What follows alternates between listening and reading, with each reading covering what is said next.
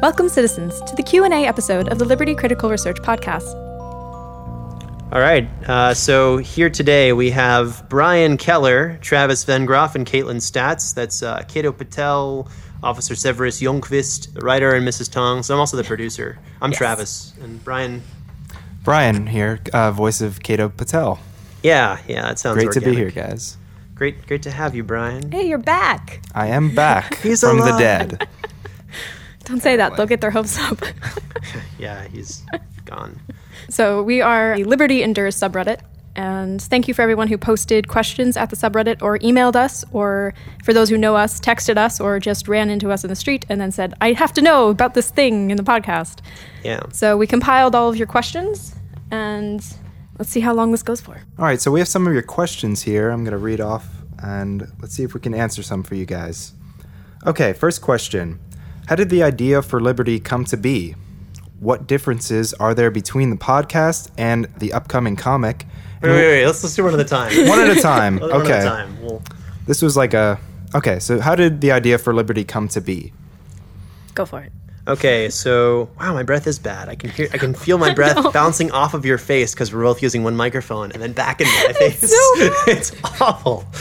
Wow, I need a breath mint. We have or gum. Better food. We do. Yeah. It's also tea. Don't let it get cold. Oh, I derailed the conversation. I know. So, how Liberty came to be? A uh, long time ago in college, I. Uh, we don't have gum. No, you in the- shake. it's I, I will endure. It's in the car. I will endure. Ah, okay, that's fine. I'll get it. No, no, no. go, go get it. you can smell it. That's bad. Kaitlin does not endure. So, uh, a long time ago in college, I had drawn this picture of a lady. I guess I was really fascinated by the idea of what I'd drawn, and I was like, man, I need to make a world for this character because this character is a really cool concept art piece. It's actually really horrible because I'm bad at art. So I, I developed a basic world around this character whose name is Twitch, and has always sort of been Twitch. And I played D and D games more or less that set in the world, and it was it was kind of exciting. And eventually, I had the idea for a story, and that story became kind of a movie idea. But movies are really expensive, so it became a comic book, and now we have a podcast. And Which is still really expensive. Not the podcast, the comic book. the comic books are expensive, yeah, but not as bad as movies. Very cool. Second question. So, what differences are there between the podcast and the upcoming comic? So the podcast is actually written in the same timeline, in the same world as the comic book. Okay. But it actually happened several years before the comic book is going to take place. So to like ask what characters might make an appearance is almost a spoiler for who may or may not be around at the end. Uh, So what what can we say? What can we say? The events of the podcast have some influence on the series. You know, the work that Kovsky and his team is, is doing is actually pretty important. So, uh, what was the main inspiration for the research story? And overall, what is the inspiration for the Liberty universe? Should we start with the universe and go backwards down to Sure, go for it. the well, the universe is you, and I'll, I'll say the inspiration for Oh. the research thing. Uh, the inspiration for the Liberty universe. Really, a lot of things. A lot of sci fi, so much sci fi. A lot of uh, research on world cultures. Kind of a mix of like a bunch of movies from. Oh, is this gum? Is it? This is gum? She'll No? get to it. You don't Just have to going. acknowledge it. Oh, I don't acknowledge the gum. Okay. Man, people are gonna think I have like halitosis. Just don't don't chew next to the microphone. Oh, three pieces. Oh, three, three chiclets. Why don't you answer another question in the meantime, Kaitlin, or just uh, the the research story? All right, so oh my god, that was inspiration so loud. for the research story. So the research story actually comes from several ideas that uh, Travis and I sat down and wrote out, and it was actually the least fleshed out idea that we had, and it ended up turning into the entire story. So Wow. we don't know how it actually happened that way. But the reason it's more of a research story is because we thought it would be very interesting from an anthropological perspective to take a person who is from a culture where they don't even have anthropology and is more along the lines of a sociologist and throw them out into what's supposed to be a cultural experience slash military experience. And I have background in ethnography, so it was interesting for me to try and create an idea where this strange, nerdy person goes out into the world and has to learn about others. So I don't know if that made any sense. Oh my No, god, don't do that. So, sorry. For those listening at home, I pulled the gum out so I could speak clearly and not sound interesting. I don't really know the the answer of, of what maybe inspired the universe. A lot of things. I can't really point to any one. It's a difficult question. there have been a lot of people who have helped inspire the universe. So There's been a lot of contributions. The original like stories and stuff in the world had like a lot of holes that people could poke in it. So we spent a lot of time trying to poked so many holes. I guess instead of maybe Why instead of the main inspiration, like what made you want to flesh this out? Like what was driving you to create something like this? I felt it was a really good story. I can't really, you know, the story hasn't been told yet. Yeah. but it's That's uh, the story of the comic book. the comic book story. Yeah, uh, it's it's a lot of fun. It, I've been working on it for like seven years. It's kind of been ongoing, just with different artists and a lot of different people helping me uh, develop it and make it more realistic, more science than fiction in the science fiction world. But yeah, So, how about their customs in Atrius and even in the Fringe? What are any contrasts and customs? So this is very interesting from the perspective of I write for the podcast, but he writes for the world. So mm-hmm. everything that I write, I have to run by him and say, does this make sense for the world you're trying to create? So if you take, for example, if I write a story about a child who's going to school, he'll say, oh no, no, they don't, they don't have school. They have educational courses. They don't consider it schooling, and like there's no such thing as police officers. They're considered like enforcers, or so everything's a little bit different. There's a mixture of what I create for the customs and what Travis already has in his world preset. So I'm trying to create more while still within a mold. So the customs come from a lot of different things, and a lot of them are made up by Travis, who's taken them from a bunch of different ideas. And then for the fringers that I'm working with for uh, for the podcast, it has to do with working within things that are already created as well. So it sounds really bad because it sounds like I'm not writing anything, but I take everything that's already existing, like somebody who writes for a Star Trek or Star Wars book, they have to take what's already in the world and make something new out of it. And did you just put the gum down? I put it in my tea. Oh, minty. Disgusting. Uh, so, no, I, but like the season two stuff, which none of you guys have heard yet. Like a lot of that is it's original stuff that you've you've come up with. You're, you got to give yourself a little bit more credit. You're creating culture, and it's kind of exciting. But the uh, the Atrian customs are kind of an, an idea of a society that takes their words more literally. They they look for a more literal language. They're trying to reduce idioms. Shooting fish in a barrel. They don't have fish. Uh, they don't have barrels, so they do neither of those things so things are just easy for them. Trying to make a literal language, trying to have the written language, which is referenced one or two times, is phonetic. So it's no silent T's or Q's. Culturally, it's a hodgepodge of a bunch of different ethnicities and, and cultures sort of all in one. Right. If that makes sense. What would you say is the main influence for, say, Fringer names or how they their dialect? What was the main influence there, or what do you draw influence from? Yeah, there's there's no real main influence. The fringe can be kind of uh, almost anything. I, I try not to reference animals very frequently at all, if ever. Atrians never reference animals, but the fringe kind of has like, you know, someone will come across a coloring book and it'll have a giraffe in it. So they'll be like, mm-hmm. oh, wow, the giraffe, this creature looks terrifying. Oh my God, it's got a huge neck. It could probably, you know, stomp someone to death. We're going to call ourselves the giraffes. You know, that, that would be kind of a, Right. a fringer thought. You just sort of have to approach things with an open mind and like, how would you interpret something if you'd never seen it before? Or what's a good name for this person? We should call this person, well, their, their name as a kid has been Bubbles, but we, we want to call him Scar. Why? I don't have a scar. Now you do. Now you're Scar. You know, making people Right. tougher. That was so specific, I don't even know if it applied to the question. Maybe not. I, I tend to ramble. I Yes. apologize. Yeah. Next question. So, are the Atrian characters in episode one supposed to sound as proper as they do? Absolutely. So Mrs. Tongs and Dr. Fan and Miss Possette are all supposed to be very official military and government figures. So they, they have this ideal of being the great Atrian, which is more mm-hmm. like the inner city versus the fringe. The fringe is this place where people are almost feral. And then the inner city has the high society, the militaristic ideals. So when they speak, it's not that they're trying to speak properly, that's just the way they know they're supposed to be speaking. It's an incredibly proper society.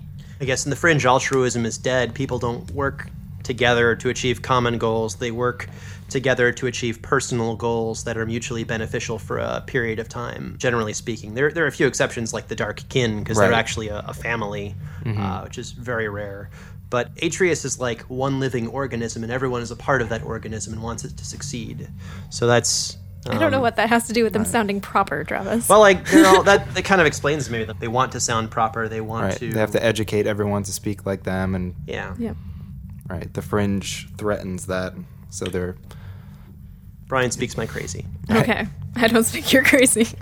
on the podcast. The fringers are they're perceived as monsters to the Atrians. Could you go into that a little bit? Is there just spreading fear to the Atrians? I don't know if that's a spoiler. It's not entirely based on the citizens' ideals, though. It's actually based on a government ideal, in my opinion, of controlling the major populace of the inner city.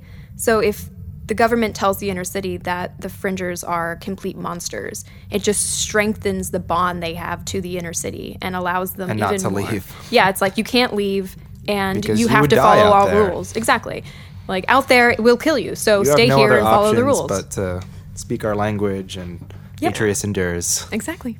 Uh, what is the approximate population on the planet as a? Sorry, one more time. This is why reading from a phone stinks. I said I could print it. Yeah, Travis. Save the tree. Okay, what is the approximate population on the planet at the time the story takes place? Ah, shucks. I remember there was a, a minimum number of people that are required to properly populate a planet. It was a Google search I did, and I think it was like 70,000 people. And I had projections somewhere explaining, like, well, if this many years happened and you lost this percentage of your population, this is how many people you would still have, and, you know, kind of expansion. I had models somewhere, I just don't remember them.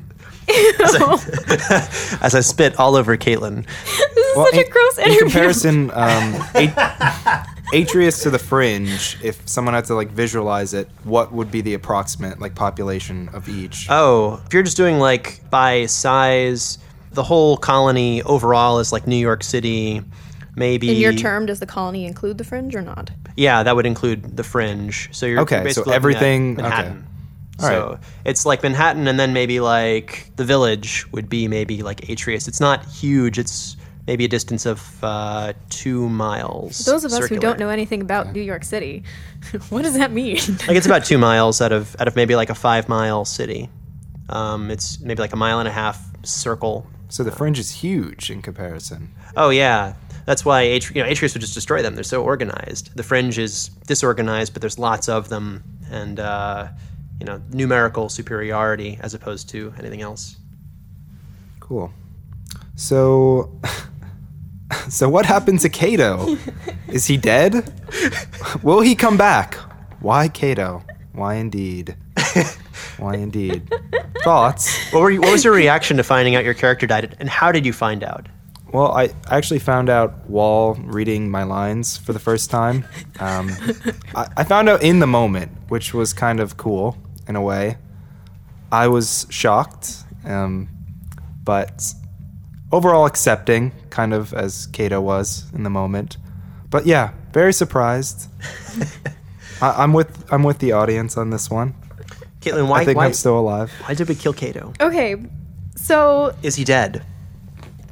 am I answering that question? Yeah, go for it. Okay, so from the perspective of what I've written so far, I really do believe he's actually dead. I'm very sorry. um, there's That's just not a that's not a definite yes. there's just no reason that the Dark Kin would have kept him alive um, with their religious beliefs. Can you go get me my tea?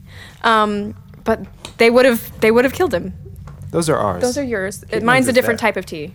Oh, Um, so killing Cato. So we knew we had to kill somebody off, and we sat down and, or I sat down and I saw, I thought about it.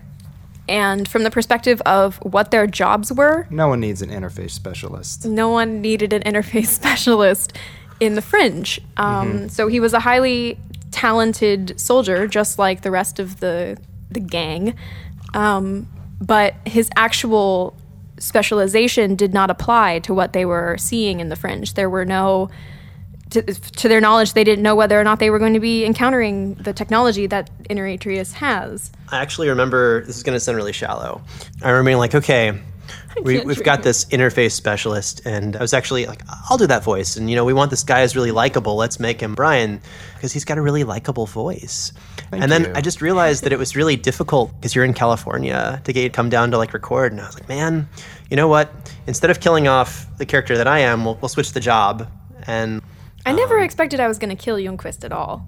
It was actually kind of more like a toss up between like Jalo and Cato in my brain. Hmm. I didn't see that at all. So Oh, yeah. surprise, Bryan. Originally, you were supposed to be Ljungquist, Oh, cool. but you live very far away. Yeah. Yeah, originally when Travis came to me um, with the idea to be Cato, I recorded hours worth of dialogue. Uh, at, It was good. It was it was okay. I was having technical difficulties with my speaker, with my mic. I, I think Sean described it as he realized that he wasn't recording with the microphone; he was using the computer microphone. The thing is, I, I my computer was in an accident, so there'd be I'd do really good takes, minute long takes, and then I'd realize halfway through that there'd be like hissing and crackling. So that was very frustrating. It was a harmless gasoline fight. So eventually, he actually got back to Florida, and we stuck him in a closet which to record lines. It was a lot faster and a lot more. I got to take direction from Travis, which I couldn't before. Everything else was through emails and vague comments like, "Great, but I need this." Well, your your boot line, like that one was. I don't know which leg is for my boot. yeah, there's the line where we're all trying on clothes before we go into the fringe, and I realized as I was listening to this, the podcast completed for the first time, that he used one of my outtakes, which It was turned out really well. a very happy surprise. I was like, "Wait, oh, okay, cool." There's some really good coughing. Gradius at one point's like, I don't know. I I don't know what's wrong. I'm Gradius. I'm Batman. Right. know, I, some I- I heard a lot are- of that in the blooper reel. A lot of Yeah. coughing Batman. So organic though sometimes with you guys. I know where the lettuce is. It's my favorite one. It's in the fridge. The All right. So enough about Cato. Next question. So most podcasts are 30 to 60 minutes. Why are the episodes so short? I'm so sorry. Okay, so I listen to a lot of podcasts, and so a lot of them along the lines that are more narrative. If you think of like uh, Welcome to Night Vale Sayer. or Sayer, they're actually much shorter than say a live play D and D podcast or uh, just people sitting down and talking, because a lot goes into writing it, recording it, editing it, putting in all of the foley, which means which means sound effects, um, and trying to make it sound perfect as a story, which again kind of leads to it being much shorter. Also, this is the first time I've ever written anything for an audio format. So I honestly thought me writing so many, what is it, like 15 pages was enough. And then 15 pages turned into like nothing, like no time at all. I was like, what? That took me hours to write, and it's mm-hmm. nothing. So they're a lot shorter, but hopefully next season they'll be a little bit longer. We're shooting for a little bit longer. Yeah. How long does it take to write the script for each episode, roughly? Hours. Oh, wait, no, you can't hear me whisper. Hours. Yeah, it's it's takes a while. the way that I write, again, like I said earlier, I have to send it over to Travis so that he can proof it for Atrian-ness so that everything fits the world correctly. So it'll go back and forth a few times. How long did uh, episode, I believe it was eight, with the Dark Kin lore, how, how long did that take? That one was actually surprisingly easy because when I sit down to write entire paragraphs that are not conversations, it's so much easier. So much easier to write just monologues and myths and stories.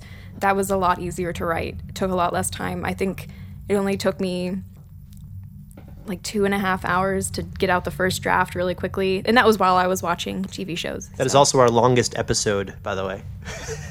How long is that one? It's 22 minutes. Okay. So that's a lot of text. What's the that shortest still one? isn't that 20? long. 18? Shortest one's nine minutes.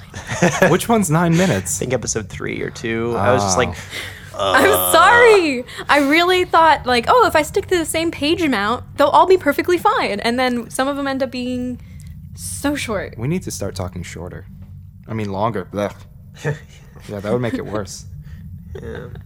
Just talk really slow. Or we're like, oh, they're gonna walk in the hallway for like ten minutes quietly, and you just footsteps. Nobody wants to hear 10 minutes of footsteps. We just need you need more campfire scenes. Yeah, more more campfire. I don't know, but people are like, why was the story so long? And it's like, oh well, it's Can I, It's can a I- story. There are a lot more um, reoccurring characters in season two, so there's a lot more dialogue, and we're planning on a lot more actually happening. So we're hoping that even though we're writing it into 10 episodes, the episodes are going to be significantly longer. I don't want to say that word. Not significant. They're going to be a little bit to maybe guarantee. more longer. it's like each character gets like six pages now. don't tell them we split them up. I, well, no, it's it goes back and forth. It's just like, oh my god, writing it takes forever. Uh, how much recording time goes into a typical episode? incalculatable because I actually record with each actor for the entire season at once. You know, you were in a closet for how, how Four long or five, four or five hours. you know, give or take. Just hanging in the closet. You know, with Yeah. like rain, and we're like, oh, it's raining. We have to stop for a few minutes while the rain is here. And it was actually really hard to get him out of the closet. Honestly, it was a breeze compared to what I had to do in LA. I was in a much smaller closet. Travis's closet here is twice the size. I have I have a nice closet. And then like someone flushed a toilet upstairs. We have to wait a minute and a half while the water drains through the pipes. But like each character is maybe four or five hours of just recording. The main ones, like the main five. But Yeah. that's not per episode. That's pretty much like all of their lines at once. Yeah, and Travis made sure I had a, enough oxygen when you know the carbon dioxide was starting to get to my head. You know, We have an alarm in there too for it. Yeah. Mm-hmm. Beeps green. Yeah. I got my little own hamster wheel in there. It's just a lot of recording, and then the other characters. It really is just it's like finding the right person for the right voice, getting them into the right mentality. You know, each little character, like the guard from episode ten, which hasn't come out while we're recording this. Even just his one line is took maybe twenty minutes. Yeah, adding on to that, Travis did this all individually with each actor. I've actually only ever met Travis and Kaitlin. I never met any of the other actors, and that was just all audio mixing magic. You met Emma Squina. Yeah, you I met her, did. Squida. You met her once, but not after the show. Not yeah, not during um, recording. I never once met any of them. you don't even have the audio references to work off of, so it's kind of exciting. No, it was definitely cool how it all came together. It seemed very much more natural than I thought it could have been. Just recording by myself in a closet. Oh, that's Travis's work, Yeah. making everybody sound correct. Another question: What else goes into making an episode? Sound effects. okay, so thing one is the writing of the script. We've we have the episode we have the, we have the season outline, then we do an episode outline, and then it gets fleshed in. She does all that stuff. Uh, the episode's written. I do some revisions. Then it goes to characters, and I email them and say, "Yo, we gotta." We gotta record, guys. Let's do this. Also, Kovsky has never actually listened to a single episode. He's not even gonna hear this. Like, he's- Paul has not listened to any of these, and uh, he, he, really cried. should. but he, he like he gave us real tears. I know he he he he does really well when it comes to the acting portions, but he's literally never listened to an episode. No, no. So, um, what was I saying? So then I, I get all the recording bits from everybody, or I have them show up. For Jalo, I have to fly out to Georgia and meet with her to record stuff. And uh, after all the recording of the principals, then I got to record this, the other characters, and then I have to do retakes because I usually suck at my own lines, even though I do them last. And then uh, all the sound effects have to be made, which is like me playing with a bag, eating grapes, and breaking celery into a microphone for hours. And then footsteps. I hate footsteps. And then ambience, recording different settings. But really, no, I hate footsteps. He's like, okay, Kaitlin, I need you to go put on your noisiest shoes and walk around the kitchen for thirty minutes. yeah, that's 30 minutes. Let's for do the podcast. And then, you know what's worst part? Like, oh, there's wind in like half of it, so you can't use it. It's just like right in the middle of like the walking. So um, there's that, and then there's like extra noises that need to go in after all that, and then I troll online for sound effects on free sound websites, and then it goes to I have to export each track individually, send it off to Brandon Strader, who's awesome, and turns it magically into a coherent thing that I receive usually the day before the podcast is due, and then send it off to Cap. So if you wonder why the episodes are so short, it's because the work it takes to make them is so long. and then we get trolled on iTunes like your episodes are too short, three stars. it takes so long, guys. kind of what we were talking about, obviously, with the, the audio mixing. Um, one person asks, the audio for the characters, is it recorded individually and edited together into the conversations? Yeah, that actually I started doing this, the individual like recording separately. This is this whole conversation is actually organic, by the way. It's the only organic conversation you've heard in the entirety of the podcast where more than one person is in a room. In fact, all three of us are actually here. There's no like This is true. I'm not recording this on my own. And then He's not editing this later and like, you know. but um, I was working on an album, uh, Legend of the Boar Knight, and during that album, don't break the Kaitlin, stop that. Sorry, she is playing with the microphone. Anyway, during Legend of the Boar Knight, I asked Juju to record five minutes of him just talking into a microphone as if he was having a one-sided conversation. And then I made it into a conversation at the end of the album. It's like a hidden track of just like us chatting for like 10 minutes. Hmm. And I was like, wow, that sounded really organic. I think I could maybe do this. So that's why we kind of do that. And also, it's none of us know each other or could get into a room to do It that. would take even longer to make an episode if we had to get everybody together. to That'd be do it. impossible. Like Hex is in Orlando and Bryan's in LA and Jalo's in Georgia. Kovsky's in Utah. Kind of uh, follow up to that question. They write, the conversations still feel very convincing. Is there a secret to that? Are there any specific ways of writing the dialogue for the voice actors? Extensive notes on the delivery or something? I'll let you answer the writing part first. From the writing side, so far I've had many complaints from actors saying the lines that I write are too difficult to say. um, so that's why we have so many bloopers Jungvist. for some. I got it. Junkvist. Junkvist. Junkvist. Junkvist. Junkvist. Junkvist. Junkvist. I'm so popular. but some of the um, lines that I write are, I don't think about how they're said, so some of them are tongue twisters. And for the second season, I swear, guys, I won't do that. I, I think. Too late. Yeah. So spoiler, I've written some of the second season already, but for actually writing it from dialogue, dialogue is actually more difficult to write, in my opinion, than big monologues or chunks of descriptive text. So I put a lot of thought into it, and I have to try and put myself into the mind of what the character would be saying, um, especially when it comes to fringers versus the people from the uh, expedition, because there's such a difference in how they speak and the difference in their mannerisms and what they think is important, what they would be talking about. Answer the question. I, I think so. I do Okay. I think that answers the question.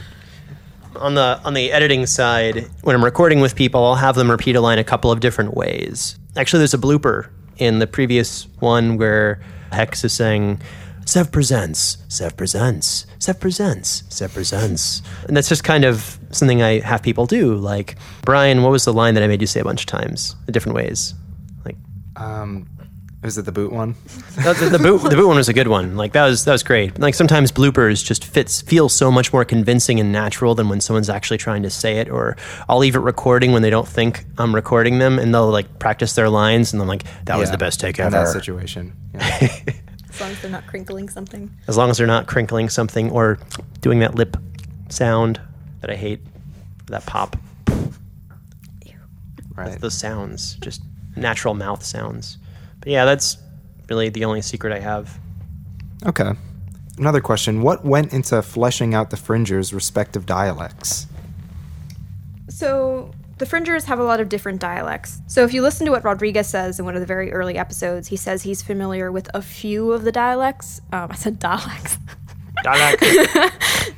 Dialects. doctor? Doctor. Um, so where was I? he was familiar with the Northern Fringers. Yes. Um, or whichever ones it was. I can't think of it right now because now my brain's An expedition into the northern fringe. Yes.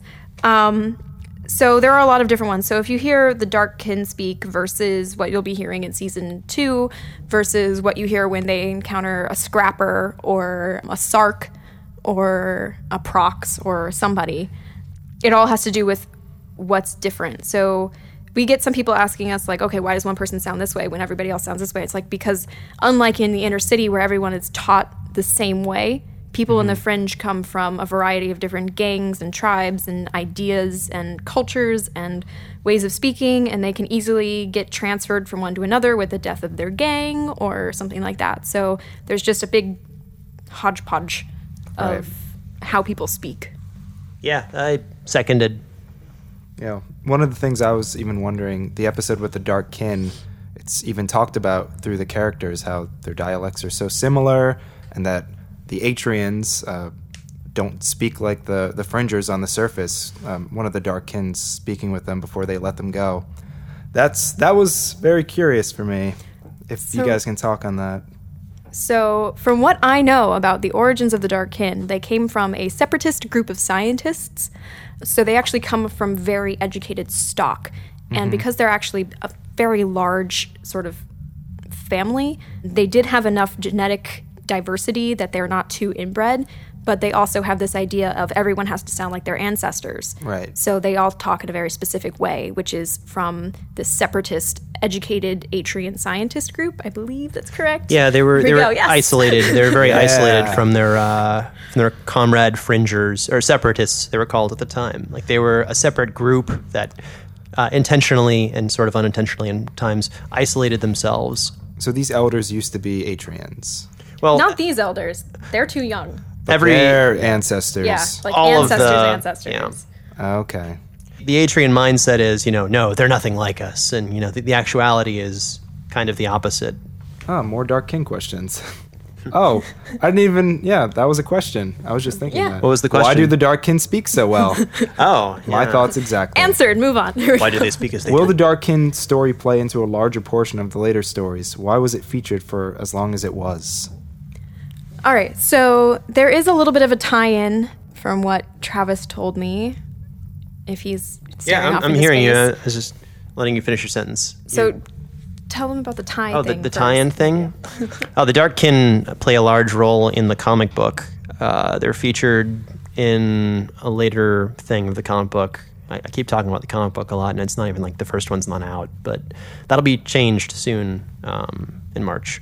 They they play a pretty big role in the comic book, and there's a lot of their iconography and a lot of their characters make an appearance, and it's. I feel like they're brushed through, honestly. Like you don't kind of understand what these guys are really about, but you have a sense that there's some sort of greater story behind them. And I really wanted to tell that story in a way that was not forced and it wouldn't have fit the comic at all. And I have a different reason. Um, so the reason that I wrote it to be so long was one because it's actually supposed to be an ethnographic investigation. It makes a lot of sense for them to actually have to hear something that is part of a culture, part of a mythos.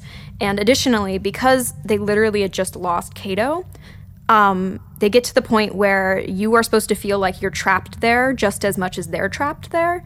So it's not like they can just easily leave and could have easily left with Cato. It is that they are trapped there and they have to listen to the story. So it has to do with the feeling of yeah, this this is really long, and they actually had to sit through it. They had to remember it, and then they were able to leave. Um, so it is both like a narrative and the feeling of immersion, being stuck in the world with them during this process. So.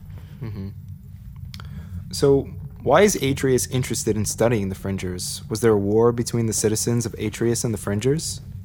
Um, their interest stems from exactly that. The Fringe is the biggest threat Atrius has. There is almost no infighting because of this polarizing, grand, almost deified leader known as the Archon. And she's been at war, and uh, as a result, Atrius is at war with the Fringe, and it's been this way for hundreds of years. I just thought of something that maybe people don't know that's actually really important. What's that? So the way that Atrius is laid out, the inner city is literally like the center of the donut, and then the fringe is like the donut. It completely surrounds Atrius. So it's I like literally like it's it's literally like they're stuck stuck in between all these fringers. So can I say about the mining? I don't know what I'm allowed to say. You can say anything you want. You're, you're So it was supposed free. to it was supposed to be a mining um, colony in, in the beginning, and then they abandoned it, and nobody on the planet knew why. And so, because they were trying to terraform the planet, they only were able to terraform a single part of the planet, and that's where both the fringe and the inner city are. Real quick, do we know the name of the planet? Uh, no, we don't know the name of the planet. Yeah. Continue. Okay, moving on.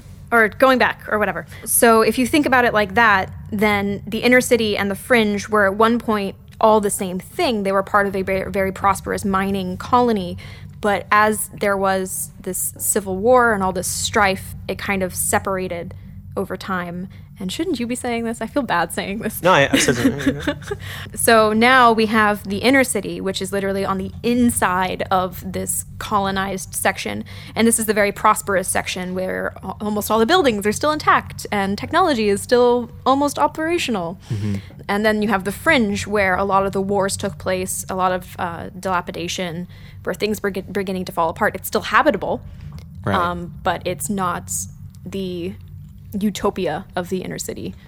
So I would assume anything that uh, that Kovsky and the gang bring back with them, it's it's never going to be public knowledge, even whether they think it will be or not. It's just what the Archon needs to know if there's threats. I'm assuming Certain elements might be made publicly available, but it would be the monstrous elements. yeah. They want to really make the fringe seem like a place you don't want to visit on your vacation or your time off. So they would make Cato Patel out to be like this martyr. Like he went out into the fringe and the horrible monsters killed him, like things like that. Like they would play it up as propaganda. Right.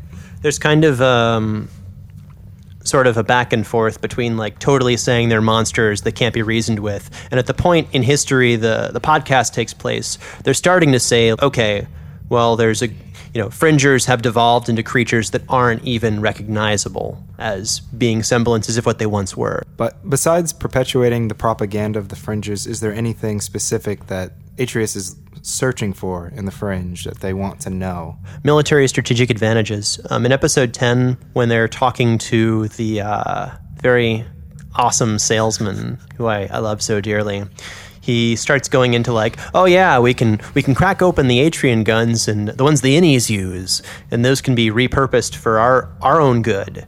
And mm-hmm. Atrian guns only fire if the intended user is holding it. They've got scanners and such. They're really technical.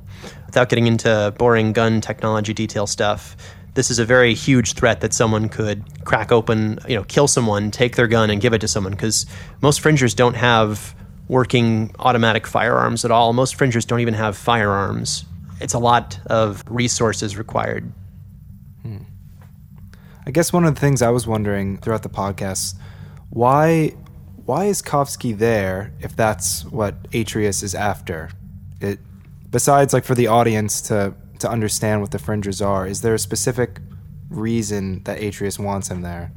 From my perspective, they want to understand any future threats. So if there's a gang that's rising to power, they want to understand what that gang is, what they're about, what their goals are, who important figures are within that gang, and who better to send to get all this information than someone who's actually interested in learning about them and is fascinated by them and he sort of dreams about it in his little zeros and ones, you know, as he writes, you know, crunches numbers at a desk of statistics. binary. Not binary. no, but he's, he's a calculator. But if you think about it from if you think about it from like a strategic a strategic um, perspective, but also from a cultural perspective, if you think about religions, a single religion that gains power, gains followers over time, becomes the Christian empire or things like that. So. In the fringe, if there's the rise of, let's say, this is not happening, I'm just giving an example. If the Darkkin mythos, if that pantheon became far more powerful and far more influential. Eventually, you'd have so many fringers following one set of rules and a, one single leader that they would be a formidable force. So, understanding all the different ideas of what's important to them, what religions they follow, things like that, is actually important for a technical, militaristic perspective. And and previously to the story, also sort of answering the other question, there was a war because one fringer sort of took over. He became really powerful, got a huge group together, unified a large portion of the fringe, and said, "We're going after Atrius. That's the next jewel we are going to take." And they outnumbered Atrius, so it was a big threat. So, why must fringers trade for food and water privately? Is it similar to a drug deal? And uh, why trade water tokens and not just the actual good? I assume it's traded privately because they don't want people trying to kill them for their food and water, right? Yep. Pretty much. Meal canisters are actually really rare in the fringe. Not really rare, but they're considered very high monetarily. So people eat people in the fringe, if you haven't noticed. Um, So actually trading meal, literally f- carrying around a physical piece of meal is like carrying around $100 in your pocket.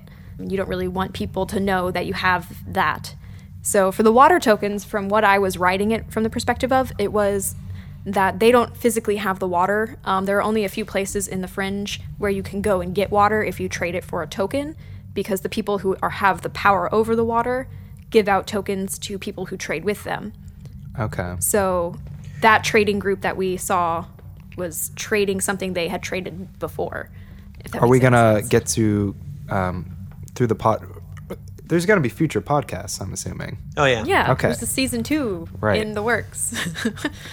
Are we gonna get to see more of the the water traders, like specifically, like in their inner workings? Like, I don't know that we're we're focusing on that in the next season, but if we have future seasons subsequently after that, which is being decided and such, we we might.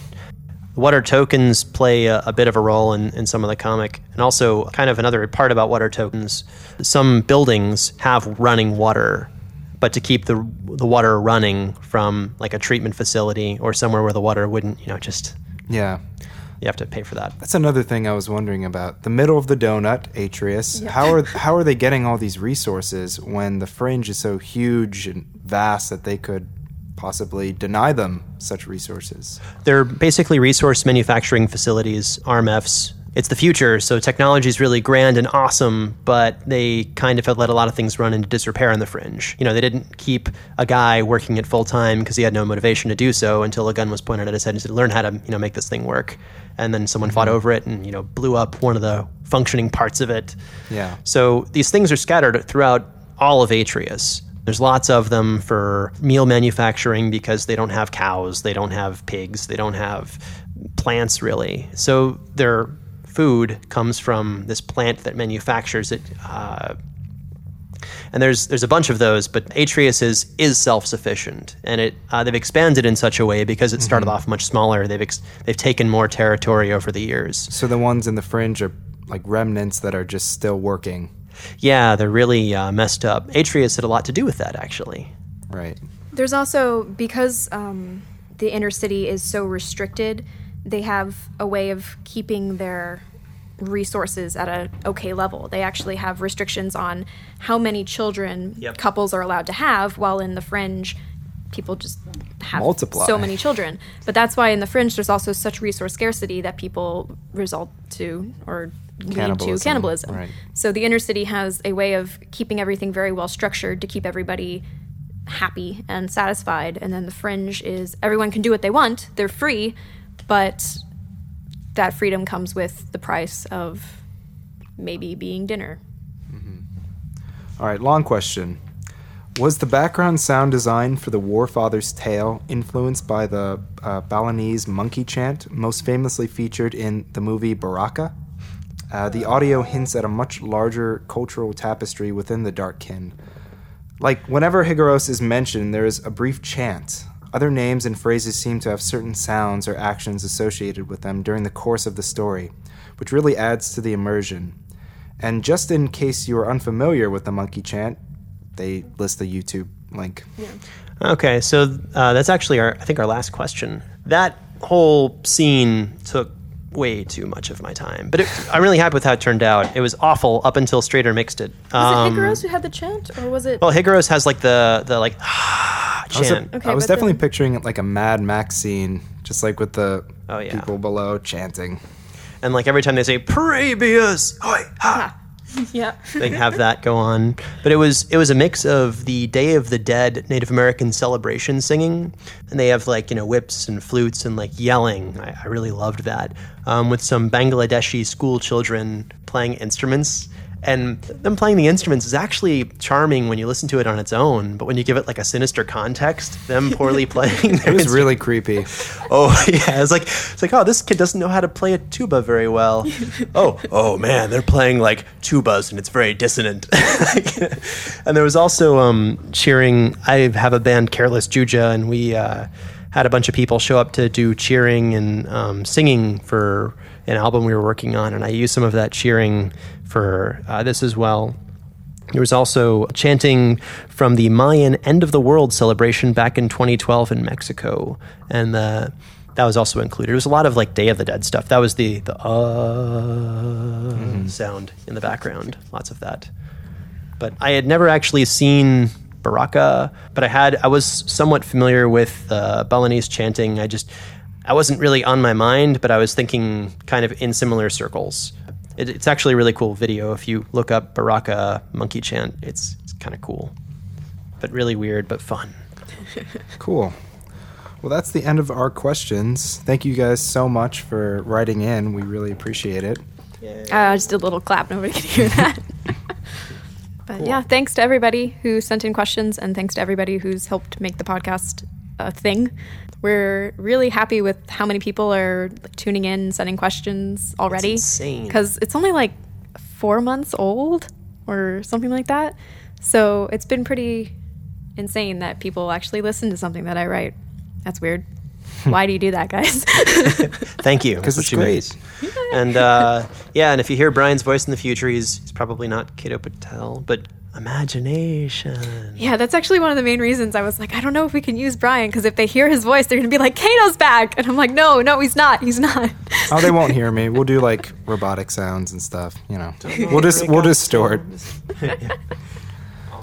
Thank you guys again. And we also wanted to really quickly let you know uh, the following episodes are going to be Tales from the Tower, a series of short narrative style horror stories to get us through while we are working diligently on season two, crying bloody tears as we uh, work doubly as much to bring It each takes episode so long to write an episode. to life.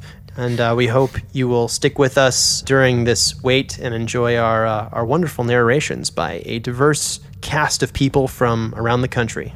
And if you see us at Magic City Comic Con in Miami, if you see us at C2E2 in Chicago, Tampa Bay Comic Con in Tampa, and MegaCon in Orlando, you can stop by our booth and we have Liberty Critical Research stickers. And we'd love to talk about the podcast. And may the Archon watch over you. Reeve indoors. Reeve endures.